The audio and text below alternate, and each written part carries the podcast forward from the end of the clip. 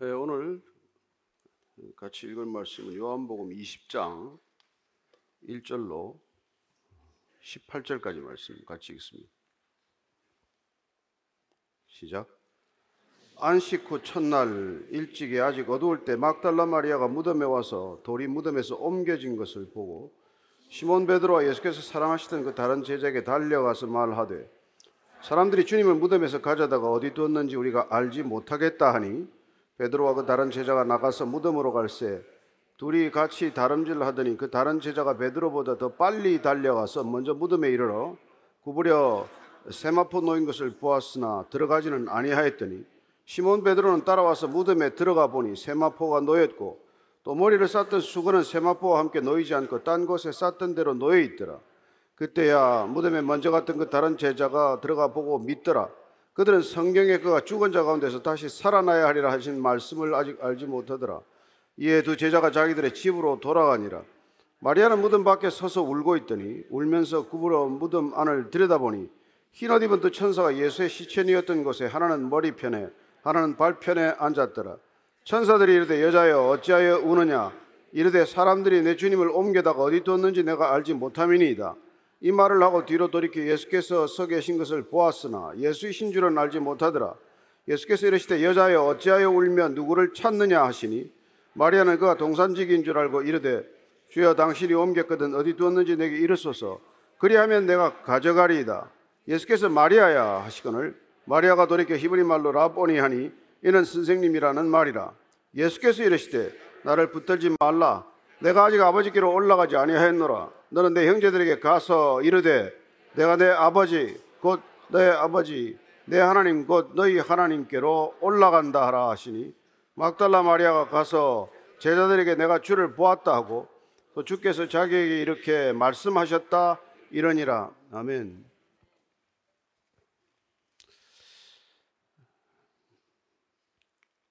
하나님 아버지, 오늘 빈 무덤 사건을 같이 보고자 합니다. 우리 인생이 무덤에서 끝나지 않는다는 것을 주님께서 친히 보여주셨사오니 오늘 이 예배 자리가 주님을 깊이 만나는 자리가 되게 하시고 영생의 문이 열리는 자리가 되게 하여 주옵소서. 예수님 이름으로 기도합니다. 아멘. 어떻게 보면 인류의 문화는 죽음의 문화요, 무덤의 문화입니다. 뭐 이집트 가면 피라미드밖에 볼 게 더 있겠어요.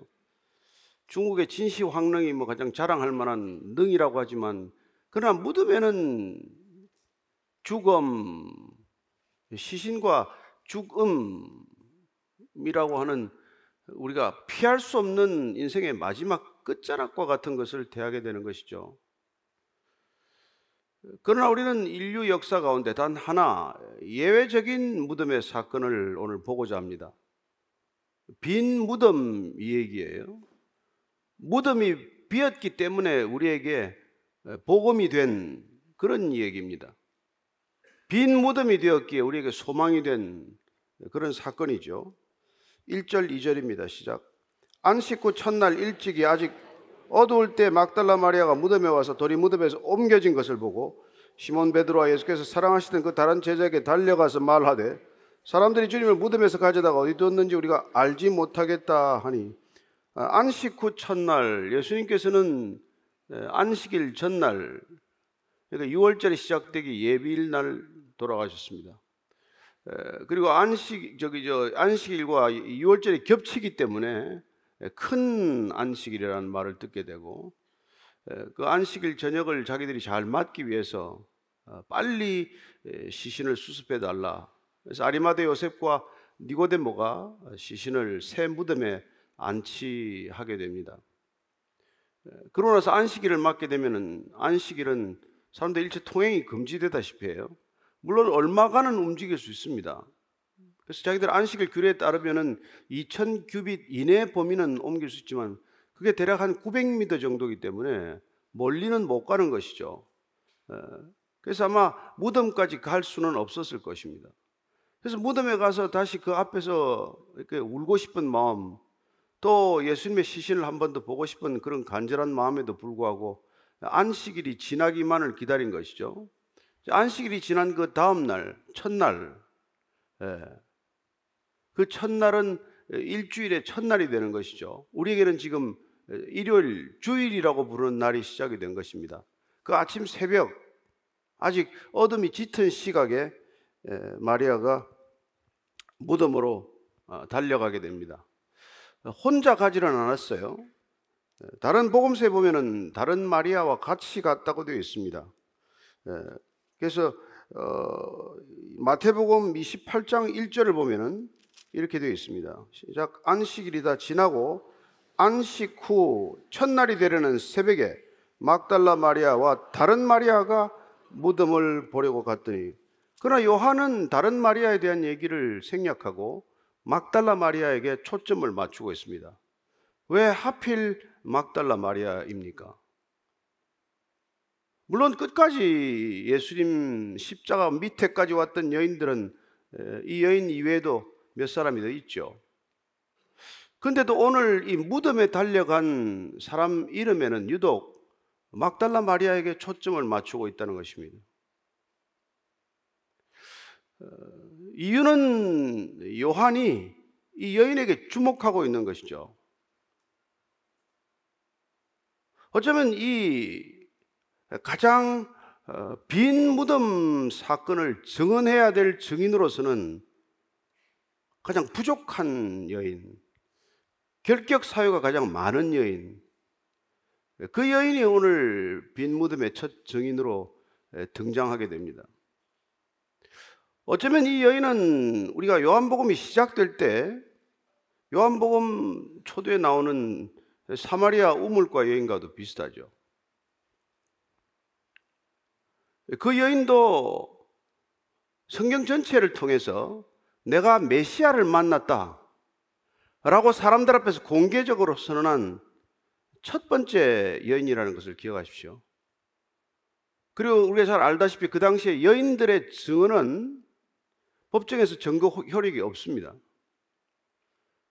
그러나 성경은 어리석게도 증인으로서의 자격이 없는 증거 효력이 없는 그 여인, 더군다나 무슨 보통 여인이 아니라 가장 평판이 나쁜 여인, 사람들이 눈을 마주치고 싶어 하지 않는 그런 여인이 메시아를 만났다고 첫 증언을 하는 그런 일들을 기록했을 뿐 아니라 부활이라고 하는 믿겨지지 않는 사건, 어느 누구도 믿을 수 없는 이 사건을 증언하는데 가장 증거 능력이 희박하게라고 볼 수밖에 없는 이 오늘 막달라 마리아라는 한 여인에 집중하고 있다는 것이죠. 무엇 때문이겠습니까? 이 여인은 귀신이 일곱 들렸다가 쫓겨난 여인이에요. 그 후로 예수님을 줄곧 따라왔습니다. 이 여인에게는 예수님이 전부였어요. 그래서 끝까지 따라왔었고, 가장 먼저 달려갔었고, 그 누구도 무덤 곁에 남아 있고자 하지 않을 때 끝까지 무덤을 지켰던 여인입니다. 요한 자신도 예수님의 사랑받는 자라는 호칭을 본인이 직접 계속해서 반복적으로 이 요한복음에 쓰고 있지만 그러나 또한 이 막달라 마리아가 이곳에 등장하는 까닭도 누구보다도 예수님을 더 사랑했을 그 여인의 사랑을 요한이 깊이 느꼈기 때문에 이 한 여인의 초점을 두고 있다는 것을 알 수 있죠. 예. 그리고 지금 왔더니 무덤은 지금 돌문이 열려 있어요. 돌문은 그 워낙 크고 무거워서 여인 몇이 왔다고 하더라도 움직이거나 굴려낼 수는 없어요. 게다가 그 무덤은 사실상 인봉, 줄을 쳐서 움직이지 못하도록 만들었다는 것을 우리가 알 수 있습니다. 예, 그게 마태복음 27장 63절 그 대제사장들과 바리새인들이 빌라도를 또 찾아가서 졸라서 얻어낸 결과예요. 같이 읽습니다. 주여, 저 속이던 자가 살아있을 때 말하되 내가 사흘 후에 다시 살아나리라 한 것을 우리가 기억하노니 그러므로 명령하여 그 무덤을 사흘까지 굳게 지키게 하소서. 그의 제자들이 와서 시체를 도둑질하여 가고 백성에게 말하되 그가 죽은 자 가운데서 살아났다 하면 후에 속임이 전보다 더 클까 하나이다 하니 빌라도가 이르되 너에게 경비병이 있으니 가서 함, 힘대로 굳게 지키라거늘 그들이 경비병과 함께 가서 돌을 인봉하고 무덤을 굳게 지키니라. 어쩌면 빌라도가 어, 더 이상 상대하고 싶지 않았을 거예요. 또 무슨 로마 군인들을 거기다 또 경비병으로 세워달라 그러니까 당신들에게도 성전 경비병이 있지 않냐 알아서 하쇼. 그러고는 고개를 돌렸겠죠. 대제사장들은 성전 경비병을 그 즉시 보내서 돌을 인봉한다고 하는 것처럼 돌문 양쪽을 이렇게 줄로 걸어서 움직이지 못하게 하고 그러고는 그걸 지금 지키도록 했는데 지금 이런 결과가 나온 것이란 말이죠. 도대체 누가 돌을 옮겼는가? 예. 뭐 그런 책 제목도 나와 있어요. 한번 찾아보시면 재밌습니다. 누가 이 돌을 옮겼는가? 그리고는 지금 월핏 생각난 사람이 두 제자가 생각이 났어요. 베드로와 요한입니다. 베드로는 끝까지 자리를 지키지 못했지만 여전히 수제자로서의 위치나 입장을 존중받고 있다는 것을 알 수 있습니다. 달려간 것이죠. 3절, 4절, 5절입니다. 베드로와 그 다른 제자가 나가서 무덤으로 갈새 둘이 같이 다름질하니 그 다른 제자가 베드로보다 더 빨리 달려가서 먼저 무덤에 이르러 구불에 세마포 놓인 것을 보았으나 들어가지는 아니하였더니 요한이 조금 더 젊었어요. 걸음이 더 빨랐겠죠. 가기는 더 빨리 도착했지만 안에 들어가지 않습니다. 비어 있다는 걸 확인하고 베드로가 올 때까지 기다리죠. 베드로를 존중하는 모습? 어쩌면 뭐 조심스러운 모습, 태도이기도 하죠. 그래서 시몬 베드로가 왔어요. 그래서 시몬 베드로는 따라와서 무덤에 들어가 보니 세마포가 놓였고 또 머리를 쌌던 수건은 세마포와 함께 놓이지 않고 딴 곳에 쌌던 대로 놓여 있더라. 그때야 무덤에 먼저 갔던 그 다른 제자도 들어가 보고 믿더라. 베드로는 뒤에 도착했지만 그답게 베드로답게 쑥 들어가 버리고 말죠. 뭐 살피고 말고 할 것도 없어요. 무덤 문이 열려 있기 때문에 그는 즉시 달려 들어가듯이 무덤 문이 보통 사람 가보면 알겠지만 사람 키보다는 조금 작아요. 그래서 구부려야 들어갈 수 있지만 안은 조금 넓은 편이죠. 한 2, 3미터 정도. 선발을 만들어서 그 위에 시신을 두었는데 시신이 없어진 것이죠. 그런데 중요한 이 유물은 뭡니까? 시신을 쌌던 세마포, 그 세마포가 그냥 그대로 있는 거죠.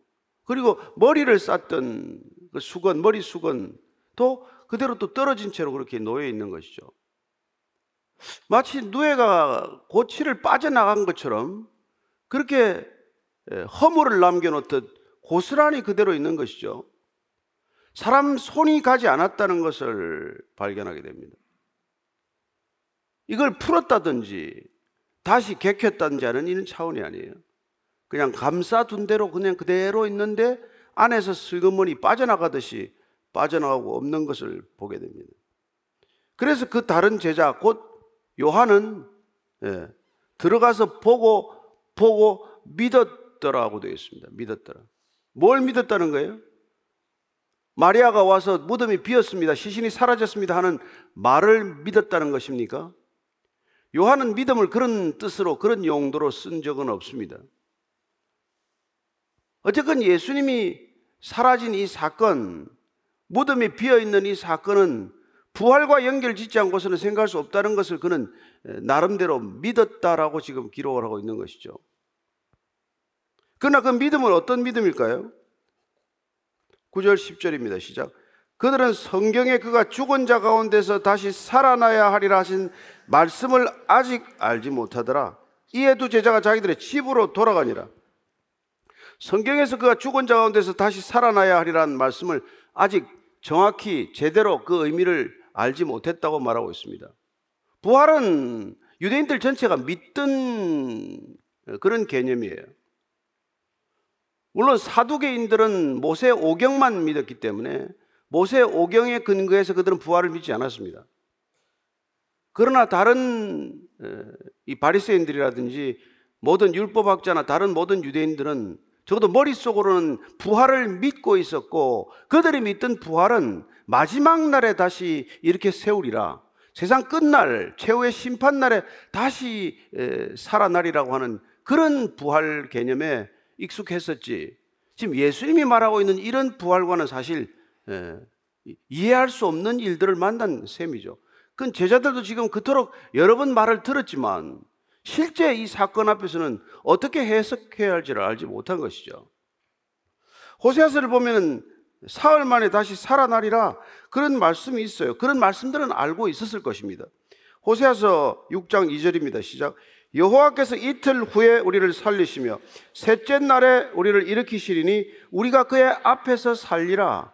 이런 말씀을 알았을 수도 있고 또한 구약 성경 전체가 부활을 지지하는 여러 가지 우리가 뭐 예언서들의 말씀을 기억한다면은 부활 자체를 그들은 부인하지 않았지만 그러나 이렇게 예수님의 시신이 사라진 사건을 놓고 부활과 연결시키기는 대단히 어려웠을 것이라는 것을 추측할 수 있습니다.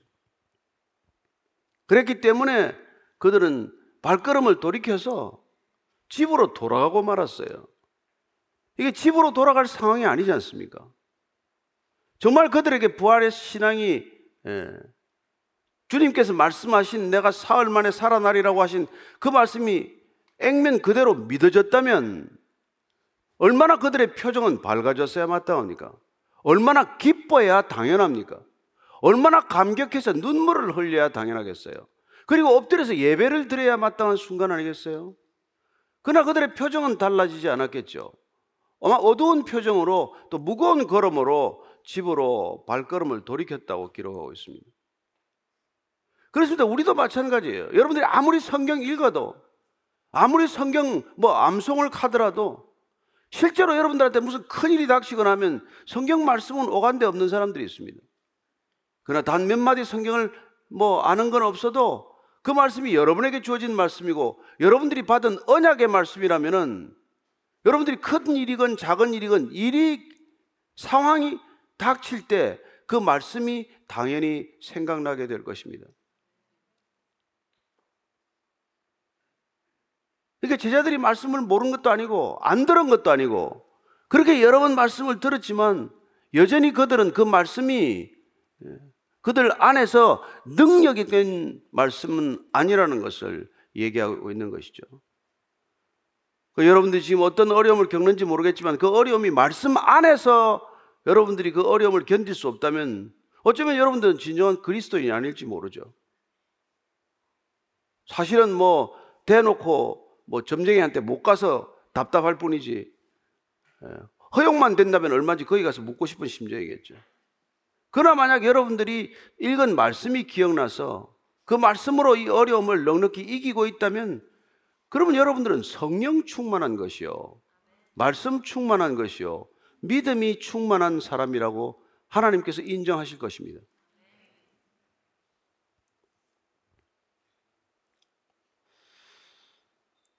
제자들이 떠난 상황에서 다시 마리아는 무덤으로 돌아오게 됩니다. 그녀는 무덤을 떠나지 못합니다. 11절에서 13절까지입니다. 시작. 마리아는 무덤 밖에 서서 울고 있더니 울면서 구부려 무덤 안을 들여다보니 흰옷 입은 두 천사가 예수의 시체되었던 곳에 하나는 머리편에 하나는 발편에 앉았더라. 천사들이 이르되 여자여 어찌하여 우느냐 이르되 사람들이 내 주님을 옮겨다가 어디 두었는지 내가 알지 못함이니다. 마리아는 지금 무덤 밖에 서서 울고 있다고 되어 있습니다. 울면서 있다가 무덤 안을 들여다봅니다. 혹시 또 누가 뭐 어떻게 시신을 가지고 올래나? 돌려줄래나? 무슨 일이 일어나지는 않나? 그렇게 무덤 곁에서 서성임에 있는 그녀에게 두 천사가 보였다고 되어 있어요. 두 천사는 예수님이 시신으로 이렇게 누웠을 때 한 천사는 머리맡에 한 천사는 발 곁에 이렇게 앉아 있는 모습을 봅니다. 그리고 천사들이 먼저 얘기를 해요. 여자여, 왜 우느냐? 왜 울고 있느냐? 우는 것이 마땅하지 않다는 것이죠. 내가 지금 울어야 할 일이 아니라는 것입니다. 울음을 거치라는 거예요. 그러나 마리아는 지금 사람들이 내 주님을 옮겨다가 어디 두었는지 내가 알지 못한다. 네. 여러분, 제자들도 3년간 따라다니면서 여러 차례 부활에 관한 말씀을 듣고 십자가와 부활의 얘기를 들었지만은 전혀 연결이 안 된 상태로 떠나고 말았는데 하물며 지금 이 마리아에게 주님께서 말씀하셨던 부활의 말씀이 이 사건으로 지금 눈앞에 펼쳐지고 있는 걸 어떻게 그게 제대로 연결이 되겠습니까? 너무나 당연하죠. 그냥 슬플 뿐이에요. 육신의 예수님을 잃은 육신의 여인이 그냥 슬픔에서 헤어나오지 못하고 있는 것이죠. 예.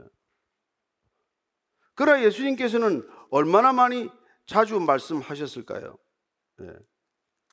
예수님께서 이렇게 말씀해 주지 않으셨습니까?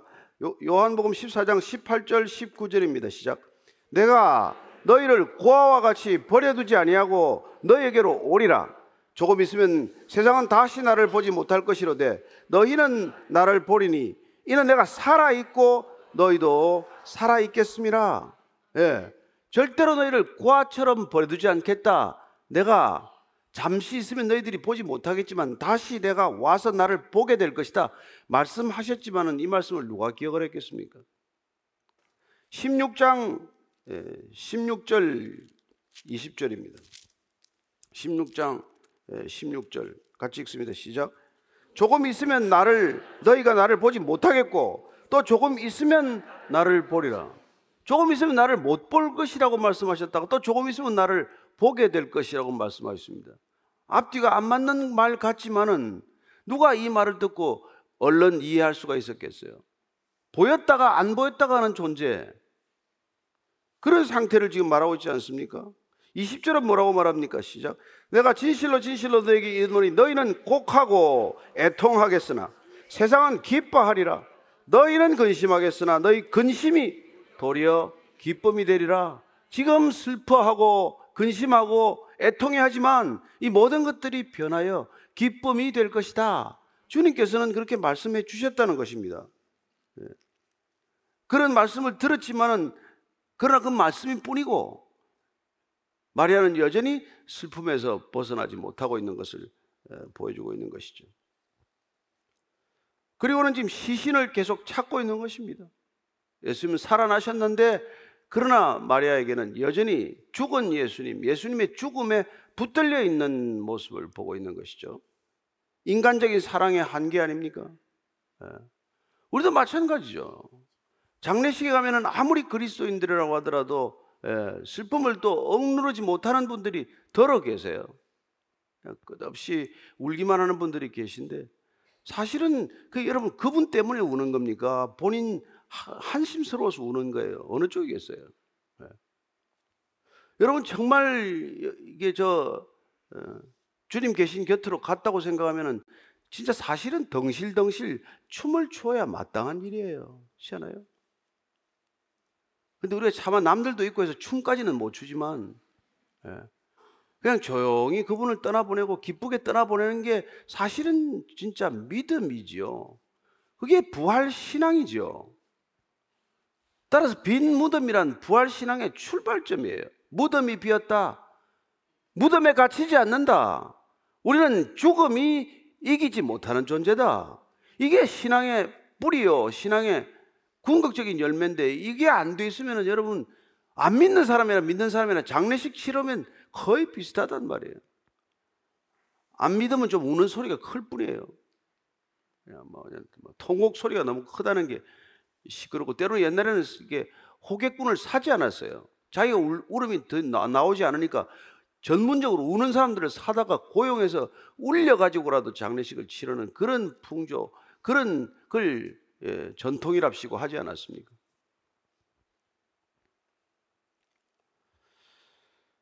그래서 14절 이런 상황을 맞닥뜨리게 됩니다. 같이 읽습니다. 시작.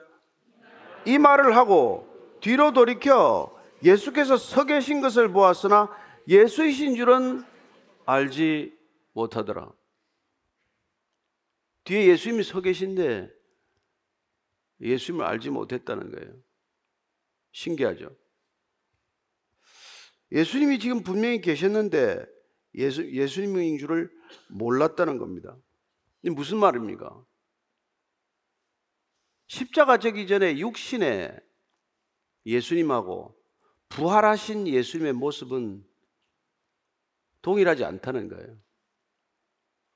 못 알아보죠. 그래서 우리는 이 예수님을 알아보지 못한 사건들을 한번 비교해보고 찾아볼 필요가 있어요. 부활하신 예수님을 엠마오 도상에서 두 제자가 또 만나게 됩니다.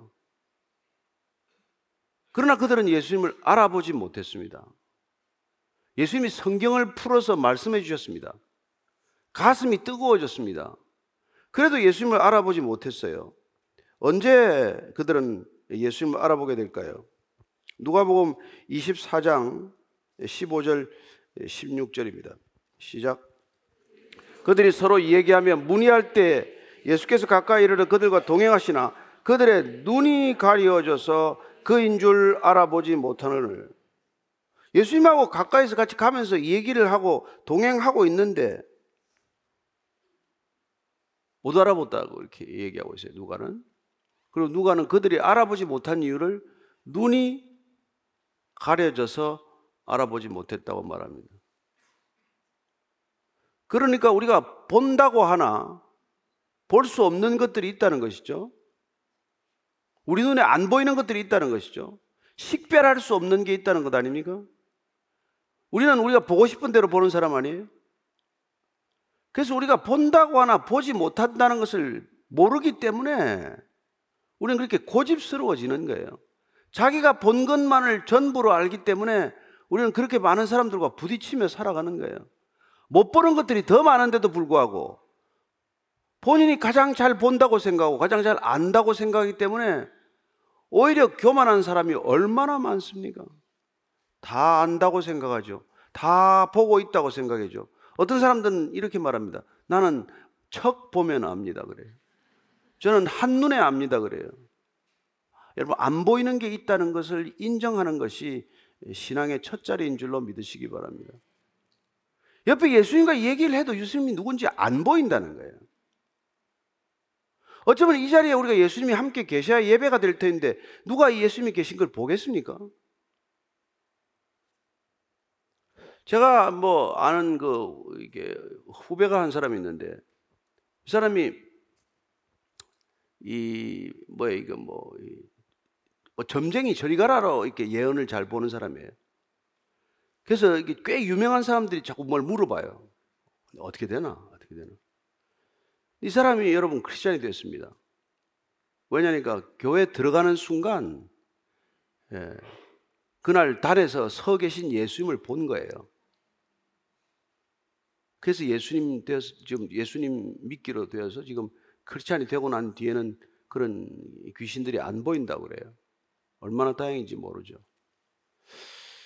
어, 저와 여러분들이 모르는 그런 일들이 있다는 것을 인정하시기를 바랍니다. 예수님이 기도가 힘들 때 땀이 핏방울이 될 때 천사가 와서 기도를 도와주신 사실을 기억하시고 여러분들이 힘들더라도 기도하시면 누군가 와서 도와주는 것을 느낄 수 있게 되기를 바랍니다. 여러분들이 할 수 없는 일을 할 때 내 힘으로 하지 않았다는 것을 깨달을 때 누군가 도와주셨다는 것을 알게 되듯이 우리 인생 가운데는 우리가 보지 못하는 그런 영적 존재에 얼마나 많은 도움과 보호와 인도의 손길이 있는지 모른다는 것입니다. 오늘 예, 그 제자들은 언제 이 제자들을 알았을까요? 예수님이 식사 기도할 때 알아봤어요. 예수님이구나. 근데 그 순간 예수님은 사라졌습니다. 요한복음 우리가 21장 마지막에 보면 어떻습니까? 21장 4절에 같이 읽습니다. 시작. 날이 새어갈 때 예수께서 바닷가에 서셨으나 제자들이 예수이신 줄 알지 못하는지라. 다 고기 잡으러 돌아갔지만 이 제자들은 마가의 다락방에서 적어도 예수님을 두 번 같이 봤던 제자들이에요. 부활하신 예수님을 두 차례 보았음에도 불구하고 갈릴리 호수가에서 다시 예수님께서 나타나셨을 때 알아보지 못했습니다. 그렇다면 무슨 얘기를 지금 우리가 읽고 있는 겁니까? 부활하신 예수님, 그 예수님과 어, 육신으로 계셨던 예수님은 적어도 그 형태를 우리가 동일하게 알아볼 수 있는 존재는 아니라는 것.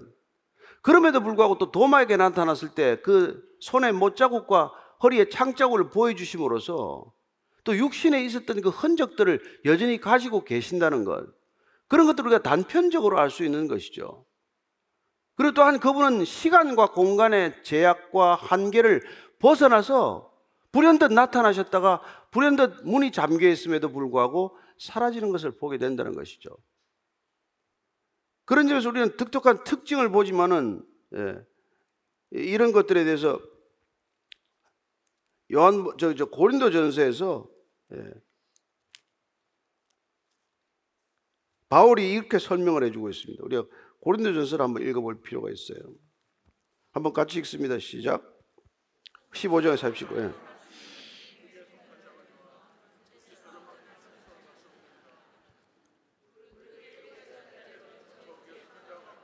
무릇 하늘에 속한 자들은 저 하늘에 속한 이와 같으니 우리가 흙에 속한 자의 형상을 입은 것 같이 또한 하늘에 속한 이의 형상을 입으리라. 바울의 설명은 무엇입니까? 첫사람은 땅에서 났기 때문에 흙에 속한 자이고 예수님은 하늘에 속한 자로 하늘에서 났다고 말씀하십니다. 흙에 속한 자와 하늘에 속한 자의 형상이 다르다는 것이죠. 그리고 다르긴 하지만 땅에서 심은 것이 하늘에서 거두는 것과 마찬가지로 씨앗이 땅에 심기어지면 씨앗을 심었을 뿐이지만 나무나 다른 형태가 나타나는 것처럼 심은 것과 또 다른 새로운 생명은 동일하지 않다는 것, 동일하지 않을 수 있다는 것을 우리에게 지금 가르쳐 주고 있는 것이죠. 여러분들이 무엇으로 심건 그대로 거두겠지만, 그러나 여러분들이 심는 것, 그 심는 것과 여러분들이 거두게 되는 열매는 전혀 다른 모습일 수 있다는 것을 기억하십시오. 여러분들이 지금 이 땅에서는 이런 모습으로 살지만 정말 하나님께서 새 생명으로 여러분들에게 허락하셨을 때, 새 몸을 입었을 때는 정말 누구도 알아볼 수 없이 영광스러운 몸이 될 줄로 믿습니다. 그게 우리의 희망이에요. 예. 그래서 너무 이거 뭐 이렇게 안 고치셔도 저는 여러분들이 충분히 예, 괜찮다고 믿습니다. 예, 괜히 뭐 고쳐서 나중에 주민등록증 대조가 안 되든지 이거보다는 훨씬 낫지 않겠어요? 그리고 요새는 고쳐봐야 그 전에 게 다 있더만 흔적이. 그래서 뭐 3단계, 4단계 고친 걸 다 나오니까 더 그냥 예, 힘드시겠던데요. 예수께서 나타나셨지만 예수인 지를 몰랐습니다. 근데 언제 알아봤습니까, 이제? 15절, 16절입니다. 시작. 예수께서 이르시되, 여자여, 어찌하여 울며 누구를 찾느냐 하시니 마리아는 그가 동산직인 줄 알고 이르되 주여 당신이 옮겼거든 어디 두었는지 내게 이르소서 그리하면 내가 가져가리이다. 여자여 어찌하여 우느냐 울지 말아라. 그랬더니 또 아직까지도 동산직인 줄 알고 시신을 어디다 옮겨놨습니까? 라고 물었지만 예수님께서 마리아여 라고 불렀을 때 드디어 마리아가 눈이 떠진 것이죠. 예수님은 부활하셨지만 마리아의 이름을 잊지 않으셨습니다.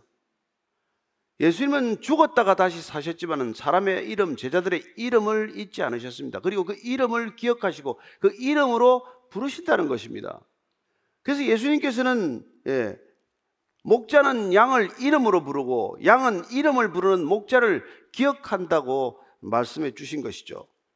그게 요한복음 우리가 10장 예, 3절 4절 말씀입니다. 같이 읽겠습니다. 시작. 문지기는 그를 위하여 문을 열고 양은 그의 음성을 듣나니 그가 자기 양의 이름을 각각 불러 인도하여 내느니라. 자기 양을 다 내놓은 후에 앞서가면 양들이 그의 음성을 아는 고로 따라오되 우리는 그분의 음성을 알고 따라가게 된다는 거예요. 예. 주님께서는 우리의 이름을 아시는 분이고 우리의 이름을 반드시 불러 주실 것을 믿습니다. 그리고 그분의 음성을 우리는 알아듣고 반드시 그분을 따라가게 된다는 거예요. 여러분 한 번도 만난 적이 없어도 예수님이 여러분 꿈에 나타나면 알게 됩니다. 지금 무슬림 땅에는 그런 일이 많이 일어나고 있어요. 1400년간 무슬림을 전도한 것보다도 지금 최근 10년 동안에 더 많은 일이 일어나고 있습니다. 그 땅에 선교사들이 못 전합니다. 그래서 여러분 이맘 교육받으러 간 무슬림들에게 예수님이 직접 나타나셔서 같은 경험을 한 사람들이 모여서 기도 모임을 갖는 그런 일들이 비밀리에 전해지고 있어요. 우리 눈에는 지금 중동 땅이 예, 전쟁으로 폭발할 것 같지만 그러나 주님께서는 여전히 일하고 계신다는 것을 믿으시기 바랍니다. 저와 여러분이 한 사람도 그 땅에 못 찾아가도 누구도 전도할 수 없지만 예수님은 친히 찾아가실 수 있는 분이라는 것을 믿고 안심하고 계시기를 바랍니다. 우리는 기도하면 되는 것이요. 그분께서는 일하고 계실 것입니다. 그래서 마리아가 불어냈더니 마리아는 뭐라고 대박 라보니 라보니는 랍비보다도 더 극존칭이에요. 예, 나의 큰 선생님 이렇게 불렀죠. 그리고는 아마 예수님의 발을 잡지 않았을까 생각이 돼요. 순식간에 다시 예수님의 발에 엎드려서 예, 그 반가움과 슬픔을 표시했겠죠. 근데 예수님께서 이렇게 말씀하십니다. 17절, 18절입니다. 예수께서 이르시되 나를 붙들지 말라.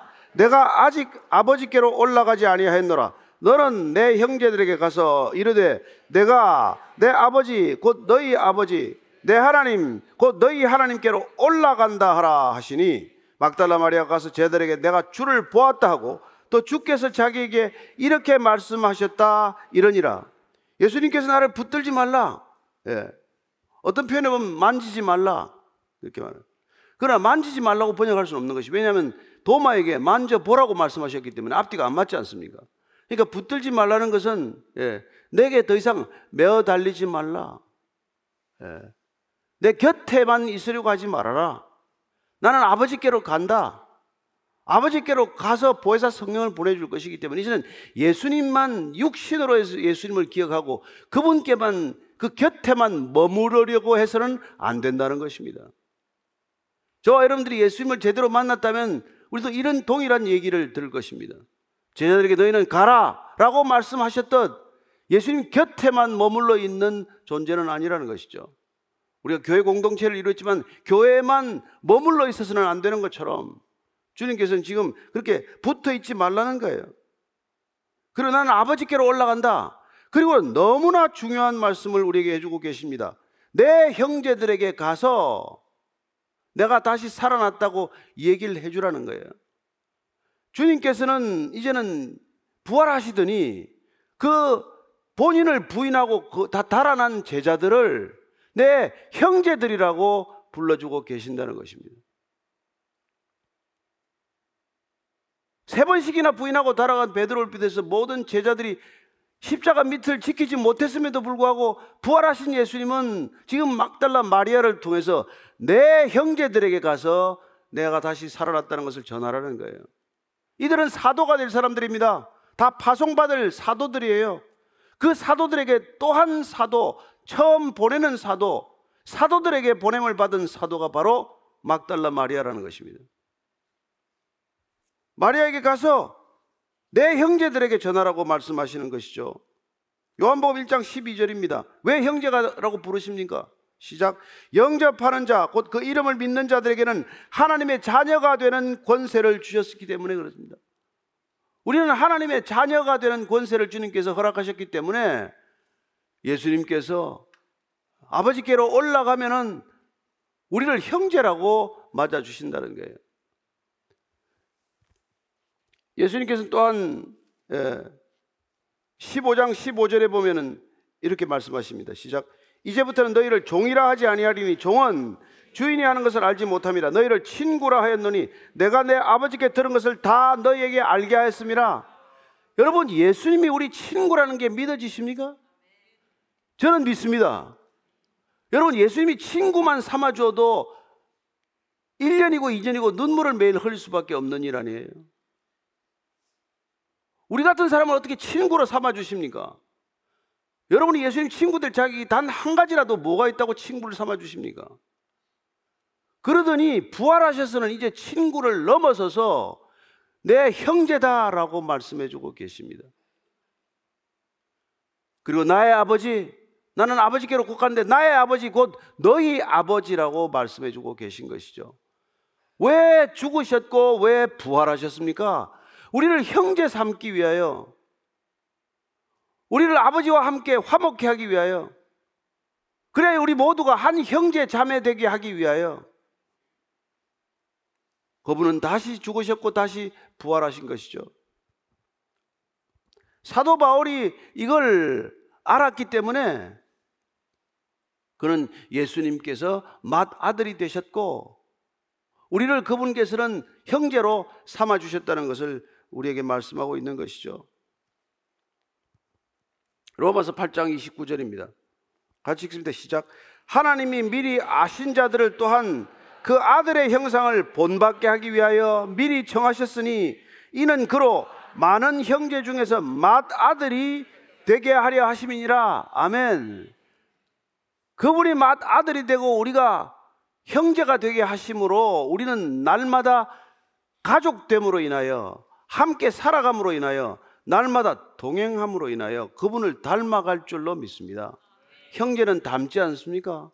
물론 그렇게 지독히 다른 형제도 있고 자매가 있긴 하지만 그러나 정말 그 형제가 서로 사랑하면 그 자매가 서로 사랑하면 사랑하고 또 사랑하고 또 사랑하면 닮아가는 존재가 되지 않습니까? 저는 여러분들이 예수님을 형제로 불러주신 그 예수님을 날마다 생각하고 날마다 기억하고 날마다 그분의 말씀대로 살려고 그렇게 애쓰고 살아가는 동안 예수님을 닮아갈 줄로 믿습니다. 그게 그분께서 부활하셔서 우리를 형제로 삼아 주셨다는 거예요. 여러분, 얼마나 놀라운 일입니까? 예. 그리고 나는 너에게 이제 예, 아버지께로 올라갔는데 이 소식을 지금 막달라 마리아에게 가서 제자들에게 전해주라는 거예요. 제자들이 받았을 충격이 혹시 상상해 보신 적 있습니까? 나중에 후대 교회들은 이 막달라 마리아에서 굉장히 비판적이 됩니다. 이게 자존심이 너무 상해서 특별히 로마 교황청에서는 베드로가 초대 교황이기 때문에 그 소식이 베드로에게 직접 전해지지 않고 이 막달라 마리아 같은 천한 여자를 통해 전해진 게 너무나 자존심이 상해서 막달라 마리아에게 대한 온갖 음해가 다 나오게 돼요. 이상한 그림도 많이 그려지게 되고 그리고 실제 교황이 막달라 마리아는 장녀였다. 예, 그리고 일곱 귀신 들린 여자였다. 그런 자격 없음을 공개적으로 설교하고 이랬어요. 그러나 여러분 성경은 예, 사실대로 기록된 책입니다. 그 당시 기준으로 보면은 기록되어서 안 될 여자, 이름에 올라가서 안 될 여자들의 이름이 성경에는 그렇게 많이 올라가 있는 거예요. 예수님 족보에 예? 누가 들어가 있습니까? 시아버지와 상관한 다말 그게 어떻게 그 여자가 이름이 들어갈 수 있어요? 예? 이방인 룻이 어떻게 그 이름에 들어갑니까? 어떻게 여리고 성의 창녀가 또 들어갑니까? 말이 안 되는 이름들이 들어가듯이 예, 주님께서는 이 가장 낮은 자로 오셨고 가장 낮은 자들을 받아주셨고 가장 낮은 자들을 쓰셨다는 것을 기억하십시오. 그것이 우리에게 복음이고 그것이 우리에게는 예수님의 능력이라는 것을 기억하시기 바랍니다. 오늘 예수님께서는 마리아에게 이걸 부탁하는 거예요. 마리아는 물론 끝까지 십자가 밑에 있었죠. 제자들은 요한 이외에는 다 없어졌죠. 그러나 그 두려움에 사로잡혀 있는 제자들, 그 제자들을 직접 찾아가시기 전에 마리아에게 이 미션을 주는 것이죠. 가라. 가서 내가 아버지께로 간다고 전해 주어라. 일러 주어라. 그래서 막달라 마리아가 가서 제자들에게 제가 주를 보았습니다. 부활하신 주님을 만났습니다. 그리고 주님께서 이렇게 이렇게 말씀을 전하라고 하셨습니다. 이 말씀을 전한 것이죠. 얼마나 놀라운 일인지 모릅니다. 저는 이 세상에 희망이 있다면 여전히 이 땅이 살만한 세상이라면 주님께서 이 자리에 함께 계시기 때문이고 주님께서 쓰시는 사람들이 이런 사람들이라는 이유 때문이고 그렇게 온 세상이 볼 때 잘난 사람들 쓰는 게 아니라 세상에서 가장 무시당하고 이 얘기도 섞고자 하지 않는 사람들 그런 사람들을 쓰신다는 것 그렇게 주님을 만난 사람들이 곳곳에서 이름도 없이 빛도 없이 섬기고 있다는 것 그렇게 주님을 만난 사람들이 바알에게 무릎 꿇지 않고 숨겨진 채로 7천 명이 이 땅을 지키고 있다는 것 그게 이 땅을 살아가는 유일한 소망인 줄로 믿으시기 바랍니다. 여러분들 이 세상에 다른 게 소망이 아니에요. 예. 저와 여러분들이 주님께 조금이라도 쓰임을 받는다면 모자라서 쓰임 받는다는 것 기억하십시오. 주님께서 이런 거 저와 여러분들 부르셨다면 절대로 저와 여러분들 잘나서 부르지 않았다는 것을 기억하십시오. 이스라엘 백성들이 가장 약하고 가장 천박하고 가장 불쌍한 민족에서 불러서 쓰셨는데 그 이스라엘 백성들이 선민의식에 젖어서 그토록 고고해지고 그토록 교만해졌기 때문에 얼마나 많은 고생을 하고 있습니까? 저는 주님께서 부름받은 사람들이 끝까지 겸손을 지키게 되기를 축원합니다. 오늘 기도할 때 하나님 감사합니다. 주님께서 불러주신 것만으로도 감사합니다. 주님께 예배 드릴 수 있다는 것만으로도 감사합니다. 주님의 이름을 부를 수 있던 것만으로도 저는 충분합니다. 그렇게 고백하는 에, 기도의 시간이 되기를 바랍니다. 함께 기도하시겠습니다. 하나님 아버지, 주님께서는 정말 부활의 첫 정인으로 누구를 내가 삼을고, 내가 누구에게 내 부활의 소식을 전하게 할고, 주님은 인생 전부를 드려도 아깝지 않다고 여기는 한 여인을 택하셨습니다. 나의 전부를 드려도 아깝지 않은 여인 그 막달라 마리아 그 여인을 통해서 주님께서는 빈 무덤을 보게 하셨고 부활하신 주님 처음 만나 주셨고 제자들에게 가서 부활의 소식을 전하라고 말씀해 주셨습니다. 하나님 아버지 저희들이 부활의 소식을 전해야 할 책무를 받았다면 우리 또한 막달라 마리아와 같은 여인인 줄로 믿습니다.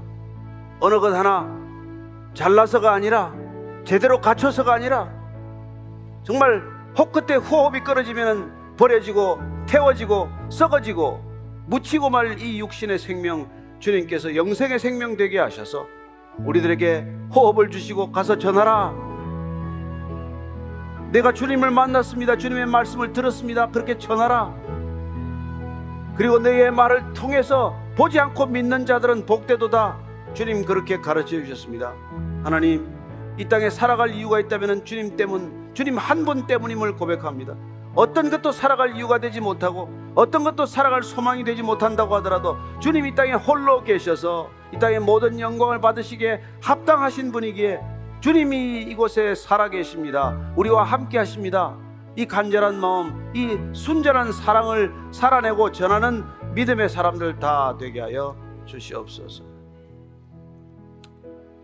하나님 아버지, 세상이 갈수록 어두워지지만, 갈수록 혼탁해지지만, 갈수록 절망적이지만, 그러나 우리가 살아야 할 이유가 단 한 가지 있다면 주님 살아계시고, 주님 만난 사람들 이 땅을 위하여 기도하고 있기 때문인 줄로 믿습니다. 하나님, 끝까지 주의 능력으로 이 주어진 인생의 길 완주하게 하시고 우리에게 약속대로 보내주신 보혜사 성령님과 함께 이 땅 살아가는 동안 끝까지 주님을 증거하는 증인의 삶 살게 하여 주옵소서 예수님 이름으로 기도합니다. 아멘.